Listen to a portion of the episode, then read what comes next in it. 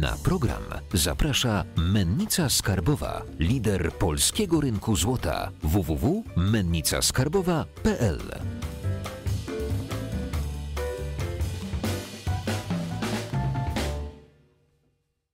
Witam Państwa na kanale Finansowy Preppers. Dzisiaj naszym gościem jest Dorota Sierakowska, y, autorka książki Świat surowców, którą gorąco polecamy. Dzień dobry. Dzień dobry, witam serdecznie. Y, Zachęcam też wszystkich do kliknięcia w link, zapisania się do grupy na Facebooku. Tworzymy naszą społeczność, w której chcemy bardzo merytorycznie rozmawiać o y, tych wydarzeniach, które się dzieją w tym momencie, o finansach. I, no i kliknijcie, y, z- zapiszcie się do grupy i y, do zobaczenia na Facebooku. A przechodzimy do y, obecnej sytuacji, która się dzieje na, surowca, y, na surowcach, na, na złocie, bo dużo widzów naszego kanału jest e, przyszła tutaj w zasadzie za mną, żeby słuchać o złocie, a jeżeli chodzi o analizy, no to kogo jak nie ciebie miałem zaprosić, prawda? Miło mi to słyszeć. Więc chciałbym, żebyś powiedziała nam coś o obecnej sytuacji, jak teraz wyglądają perspektywy na złoto, czy, czy to jest prawda, że one będzie teraz cały czas rosło, czy są szanse na spadki? Ja myślę, że szanse na spadki istnieją zawsze. Jakby nic nie można założyć, że stanie się na pewno, E, ale gdy tak patrzymy na bardzo szeroki kontekst, to e, w obecnej sytuacji jest więcej takich czynników, które sprzyjają temu, żeby złoto nadal drożało, niż takich, które sprzyjają scenariuszowi spadkowemu. E, Oczywiście e, Tutaj wszystko zależy od tego, jakimi jesteśmy inwestorami, bo jeżeli e, chcemy być inwestorami, którzy e, trzymają złoto przez kilka lat, czy chociażby przez rok, czyli bardziej długoterminowo do tego podchodzą, no to wciąż myślę, że jesteśmy w stanie e, mieć szansę na, e, na wzrosty, na to, że właśnie na tych wzrostach e, zarobimy. Natomiast oczywiście, jeżeli gramy w takiej krótkoterminowej perspektywie, perspektywie, to na zupełnie inne rzeczy zwracamy uwagę. I tutaj co jakiś czas pojawiają się zresztą możliwości jakiejś korekty spadkowej. Zresztą taka korekta też pojawiła się całkiem niedawno. Y, No ale ogólnie rzecz biorąc, że tak, że tak powiem, odpowiadając jak najbardziej precyzyjnie na to pytanie, długoterminowo tak, mamy szansę na dalsze wzrosty, natomiast y, w krótkoterminowej perspektywie trzeba jednak y, być bardziej uważnym. No, Widziałem, Rafał Zaorski cy- cytował twój artykuł em, i y, zakładał się o spadki, no i rzeczywiście przyszła korekta. A co wskazuje na to, że będzie rosło? E, Myślę, że teraz jest kilka takich głównych czynników. E, najważniejsze z nich to e, no, przede wszystkim niepewność wywołana pandemią, bo to jest taki czynnik, e, którego prawdopodobnie nikt nie był w stanie przewidzieć. Oczywiście wielu obserwatorów, analityków się wspier- wspierało, że taka rzecz jak pandemia może wystąpić, ale i tak myślę, że wielu finansistów było zaskoczonych tym, co wydarzyło się w tym roku. No i przede wszystkim mamy przed sobą wciąż perspektywy dość niepewnej sytuacji jesienią czy zimą. Nie wiemy, jak będzie się rozwijać właśnie tak zwana teraz druga fala pandemii. Nie wiemy, jak szybko pojawi się skuteczna szczepionka, która będzie powszechna. E, No i przede wszystkim nie wiemy też, jak długo będziemy mieli do czynienia z kryzysem w globalnej gospodarce. A y, taka sytuacja oczywiście sprzyja temu, żeby wielu inwestorów decydowało się na posiadanie złota w swoim portfelu, chociażby tak na wszelki wypadek, jako takiego surowca, które jest uznawane za bezpieczną przystań, jako surowca, który jest mniej uzależniony od globalnej koniunktury, czyli bardziej odporny na wahania koniunktury niż inne aktywa. E, To oczywiście nie oznacza, że notowania złota e, dadzą nam najwięcej zarobić. To bardziej chodzi o to, że wielu inwestorów może teraz być niechętnym sprzedawaniu nawet złota ze swojego portfela i wolą to złoto jednak trzymać właśnie e, jako takie zabezpieczenie przed e, niepewnością, przed kryzysem, który mógłby się przedłużać. No i w końcu kolejna kwestia to to, że mamy do czynienia jednak z, e, z taką ultraluźną polityką banków centralnych, czyli e, z presją na spadek wartości wielu globalnych walut, e, e, z presją na inflację, zwłaszcza na rynku amerykańskiego dolara jest to istotne dla wyceny złota. No i widzieliśmy już ostatnio, że ten spadek wartości amerykańskiego dolara przełożył się istotnie na wzrost notowań złota. A więc gdy patrzymy na takie długoterminowe perspektywy, to właśnie e, możliwość przedłużającego się kryzysu, e, czy też właśnie kwestie związane z, ze stymulacją e, monetarną globalnej gospodarki, to powinno w największym stopniu sprzyjać wzrostom notowań złota. Mhm. Ja sobie przypominam rok 2008, kiedy mieliśmy ten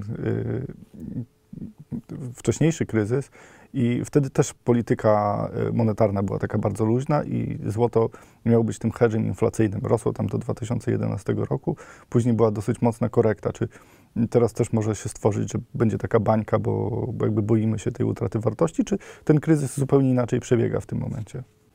Myślę, że można tutaj dostrzec trochę analogii, e, chociażby to, że na samym początku pandemii Podobnie jak pod koniec 2008 roku, gdy mieliśmy pierwsze uderzenie e, kryzysu, ten krach największy, notowania złota też razem z resztą aktywów tąpnęły w dół, ale później bardzo szybko zaczęły nadrabiać straty. To widzieliśmy na przełomie 2008-2009 i to widzieliśmy też teraz.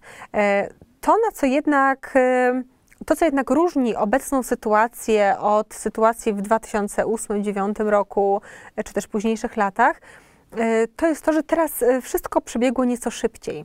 Uważam, że jednak wciąż możemy liczyć na te analogie e, w takim kontekście, że wtedy właśnie e, te plany stymulacyjne, ta luźna polityka monetarna, to wszystko sprzyjało właśnie wzrostom notowań złota w takiej perspektywie kilkuletniej i widzieliśmy tą dynamiczną hossę do 2011 roku. I obecnie może być podobnie, czyli jeżeli będziemy właśnie widzieli te plany wspierania globalnej gospodarki, to również tutaj prawdopodobnie będzie to pozytywnie wpływało na notowanie złota. E, a więc oczywiście jakby możemy tutaj na tej fali tych analogii e, oczekiwać, że notowania złota mają szansę właśnie na dalsze zwyżki, ale oczywiście to może również e, oznaczać, że ta zwyżka, jeżeli będzie dynamiczna, no to później przyniesie bardzo e, gwałtowną korektę, podobnie jak było w 2011 roku.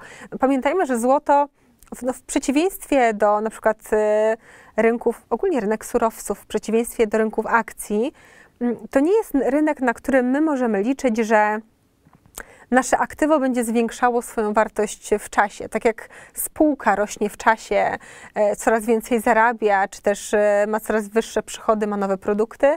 Tak tutaj za każdym razem mamy grę popytu i podaży i każdy rok to nowe rozdanie de facto. E, I na rynku złota również tak jest.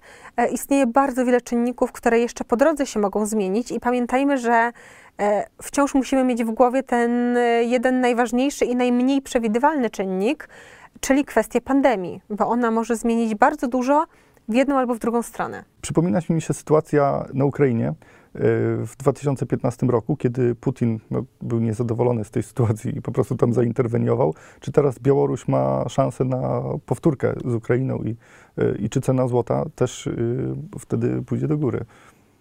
Na pewno, jeżeli chodzi o scenariusze polityczne, to pewnie wielu ekspertów dotyczących polityki by mogło ocenić, który z tych scenariuszy jest najbardziej prawdopodobny, w sensie czy interwencja, czy może jej brak, e, czy też ignorancja krajów Zachodu. Tutaj mamy do czynienia właśnie z bardzo różnymi możliwymi scenariuszami politycznymi. E, I to oczywiście jakby samo w sobie budzi niepewność e, dotyczącą tej sytuacji. Natomiast oczywiście, gdybyśmy mieli do czynienia z jakąś interwencją, to na pewno byłoby to wydarzenie, które by sprzyjało wzrostowi notowań złota, ponieważ ogólnie e, trudna sytuacja polityczna, wszelkiego typu kryzysy polityczne e, to jest coś, co, y, co podbija wartość złota jako bezpiecznej przystani. Mm, a więc gdyby faktycznie powtórzyła się sytuacja, chociaż pewnie trudno tutaj mówić o powtórce, to są trochę dwa inne kraje mimo wszystko, dwie inne gospodarki też e, w ciągu ostatnich lat i inne uwarunkowania polityczne w ciągu ostatnich lat, no ale możliwe, że inwestorzy właśnie wrzuciliby je do tego samego worka i gdybyśmy mieli właśnie ten kryzys bardziej polityczny, interwencję, zwłaszcza zbrojną, to prawdopodobnie złoto właśnie na tej fali mogłoby rosnąć. Warren Buffett. Ostatnio była informacja, że Warren Buffett zresztą tak, tak traktował złoto jako taką maskotkę, którą można po, pogłaskać i z powrotem się zakopuje w ziemi, prawda? I teraz zaczął inwestować w spółki wydobywcze. E, czy to jest taki znak na, taki byczy sygnał na, na złoto, czy? Po części tak, e, dlatego że E, Warren Buffett ostatnio kupił duży pakiet akcji spółki Barrick Gold. To jest drugi największy producent złota na świecie. No i siłą rzeczy oznacza to, że no, ten najsłynniejszy na świecie inwestor musi wierzyć y, w co najmniej przyzwoite perspektywy dla cen złota, dlatego że notowania... A to nie jest takie zielone światło też dla reszty, że no, skoro Warren, Warren Buffett się w końcu przekonał, to my też powinniśmy? Znaczy, nie wiem, czy można kogokolwiek ocenić jako nieomylnego, aczkolwiek stan portfela Warrena Buffetta mówi sam za siebie. E, no i sam fakt, że zainwestował w spółkę, która wydobywa złoto i której cena akcji w tak dużym stopniu zależy od notowań złota na globalnym rynku, no to świadczy o tym, że być może Warren Buffett faktycznie się do złota przekonał. Znaczy, ja sądzę, że to jest na pewno pozytywny sygnał dla wielu inwestorów, y, że właśnie y, Warren Buffett dostrzegł ten potencjał wzrostowy. Y, no natomiast oczywiście to, czy kupić, czy nie kupić, no, na to pytanie już każdy z nas musi sobie Ale odpowiedzieć. czy to jest taki sygnał, żeby wykorzystać tę koniunkturę i zarobić na, razem ze spółkami, które zarabiają na handlu złotem, czy, y, czy jakby wierzyć w, w samo złoto dalej? To są troszkę dwa różne rynki. Yy, uważam, że rynek y, akcji związanych, czy też akcji wydobywczych, tak y, szeroko mówiąc, to jest też rynek dość specyficzny i żeby w niego wejść, warto mieć e, wiedzę na temat konkretnej spółki, E, bo tych spółek wydobywczych jest bardzo dużo. No akurat e, Barrick Gold to jest jeden z największych producentów, jedna z najbardziej też szeroko pokrywanych analitycznie spółek, więc można bardzo łatwo znaleźć informacje na temat tej spółki, można dotrzeć do analiz na jej temat. Natomiast na rynku spółek wydobywczych istnieje bardzo dużo bardzo zróżnicowanych spółek. Niektóre wydobywają na przykład głównie złoto, ale niektóre wydobywają już złoto i srebro albo jeszcze inne metale. Do nich musimy inaczej podejść. E, Są spółki, które właśnie są już ugruntowane na rynku, działają na nim od lat, takie jak właśnie Barrick Gold czy Goldcorp, e, Newmont Mining i tak dalej, i tak. Ale mamy też spółki, które de facto mimo że zaliczane są do spółek wydobywczych, są de facto spółkami y, poszukiwawczymi, takimi eksploracyjnymi, czyli dopiero poszukują y, tego kruszcu na ziemi, którą wydzierżawiły na przykład.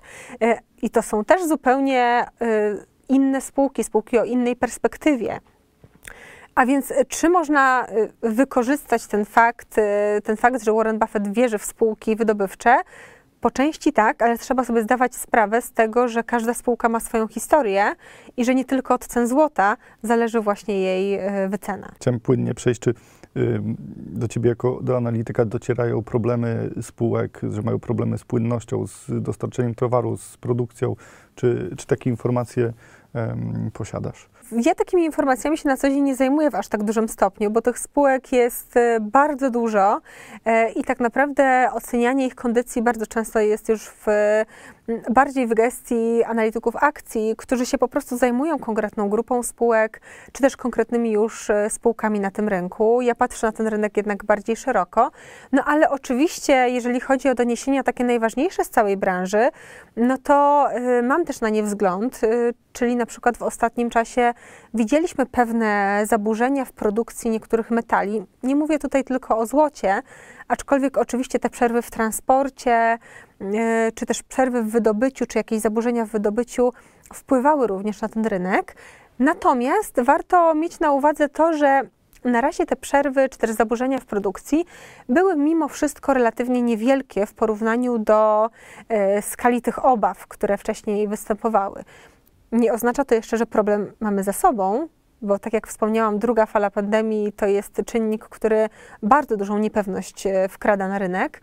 Mm, Ale na razie faktycznie takich większych problemów z produkcją nie było, a przynajmniej nie na tyle dużych, żeby faktycznie bardzo mocno zatrząść tym rynkiem. Znaczy ja pamiętam marzec y, tego roku, y, 17, to y, wszyscy wyłączali po prostu sklepy internetowe, dealerzy w Polsce, bo nie było co sprzedawać. Rafinerie się pozamykały, właśnie były problemy transportowe i cały czas gdzieś tam mam z tyłu głowy, że od zakupowców dostaję informacje o poszczególnych firmach, y, no z tych największych firm, od których bierzemy towar, że mają poszczególne problemy y, z zatowarowaniem, z produkcją.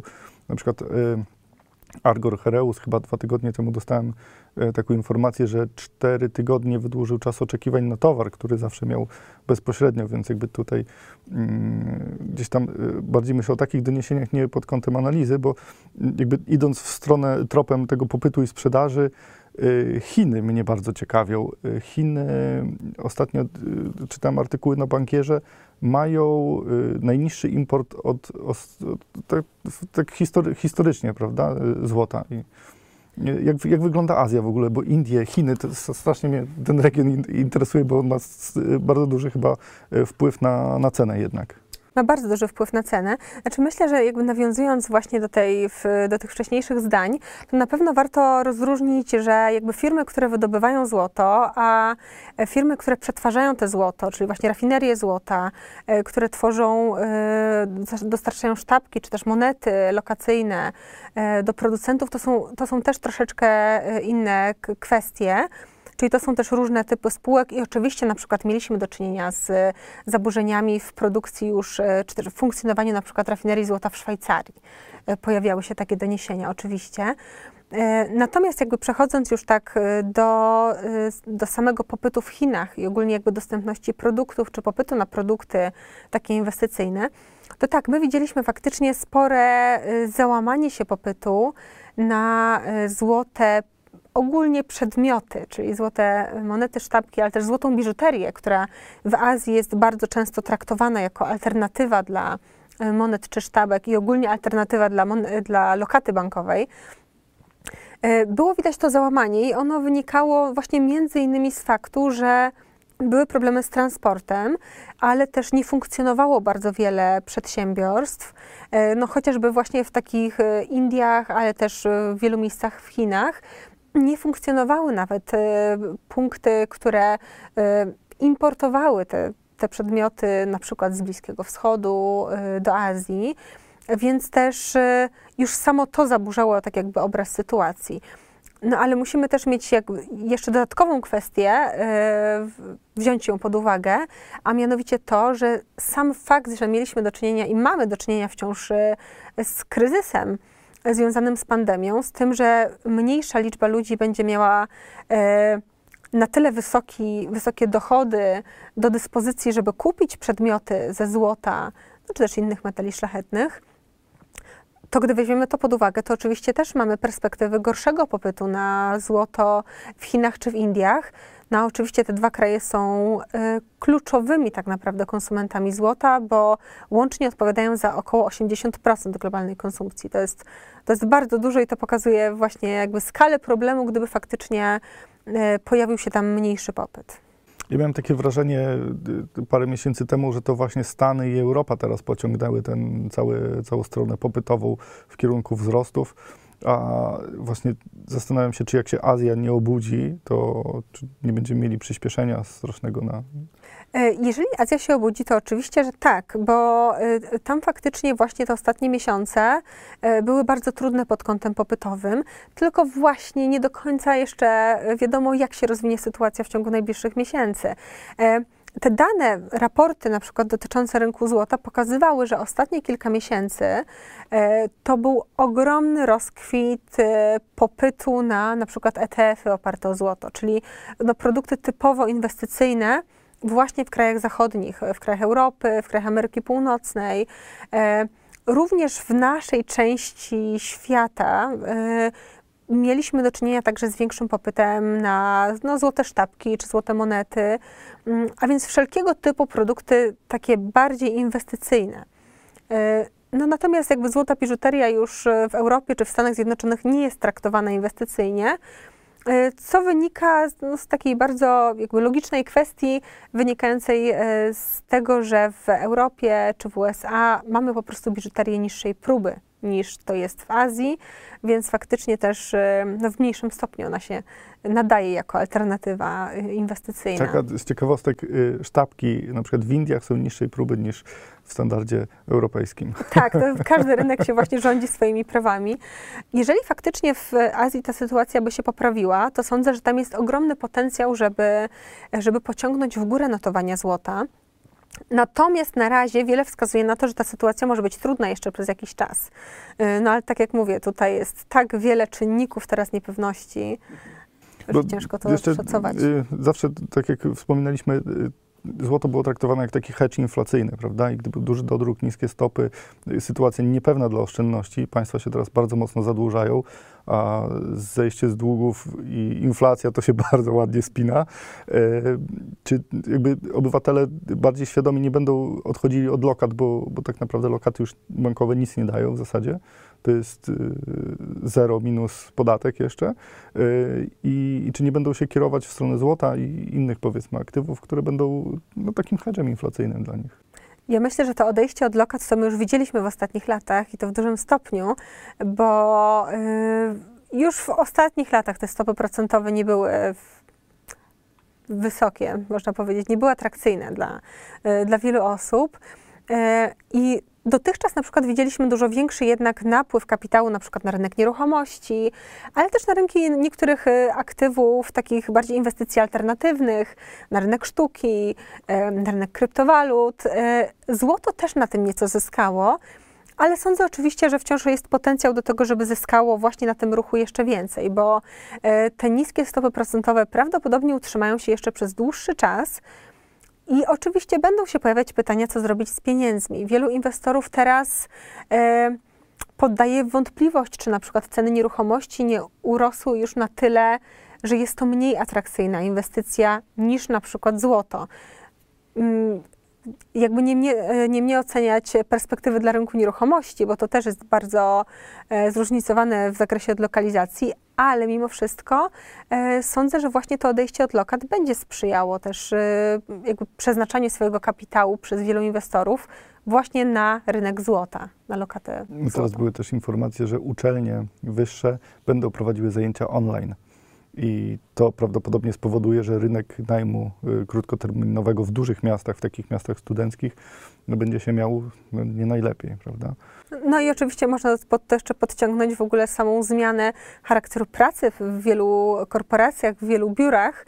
E, też wiele osób przenosi się teraz na pracę zdalną e, i to może oznaczać, że niektóre osoby nie będą chciały na przykład mieszkać już w dużym mieście, jeżeli nie będą musieć. Czy jeszcze inwestując w złoto, coś powinniśmy wiedzieć w, w, najbliższym czasie? Czy są takie czynniki, które jeszcze, jeszcze powinniśmy brać pod uwagę, mieć z tyłu głowy, że... Znaczy myślę, że najważniejsze jest to, żeby wziąć pod uwagę e, swój, że tak powiem, horyzont inwestycji, swoje możliwości finansowe i odpowiedni instrument. E, taki instrument, za pomocą którego będziemy inwestować, bo e, gdy chcemy kupić e, złote sztabki czy monety, to mamy do czynienia z zupełnie inną inwestycją niż jak kupujemy złote ETF-y, certyfikaty strukturyzowane na, na GPW. A jeszcze inną perspektywę mamy, gdy, gdy kupujemy futuresy na złoto, czy gramy na Forexie, na CFD na złoto. To są tak naprawdę tak zróżnicowane instrumenty, wymagające dużo innej, zróżnicowanej wiedzy, no i też zróżnicowanego podejścia do ryzyka, że myślę, że to, o czym powinniśmy pamiętać, to jeżeli bierzemy pod uwagę perspektywy dla cen złota, to zapytać przede wszystkim siebie o to, jakie mamy możliwości na kolejne miesiące, na jak długo chcemy zamrozić ten kapitał na rynku złota i na jak dużą inwestycję też właśnie e, możemy sobie pozwolić i na jakie ryzyko też jesteśmy e, nastawieni, czy też możemy jakie ryzyko zaakceptować. E, myślę, że to jest najważniejsze, gdy bierzemy pod uwagę w ogóle inwestowanie na rynku złota. Jeszcze mamy na koniec programu zawsze taką tradycję, taka myśl dla naszych finansowych prepersów. Y, na koniec programu od Ciebie kamera jest Twoja, zapraszam. No okej, okay, to moja złota myśl prawdopodobnie nie będzie zbyt, e, e, zbyt oryginalna, bo powiem, że warto pomyśleć o złocie w swoim portfelu e, i to niekoniecznie nawet na krótszy czas, a być może czasem na lata, a nawet na pokolenia. Dziękuję Ci, Doroto, że wpadłaś do nas do studia, a Was zachęcam do zadawania pytań w komentarzach do Doroty i oczywiście sprawdźcie linki, zapiszcie się do naszej grupy. Dziękuję, cześć.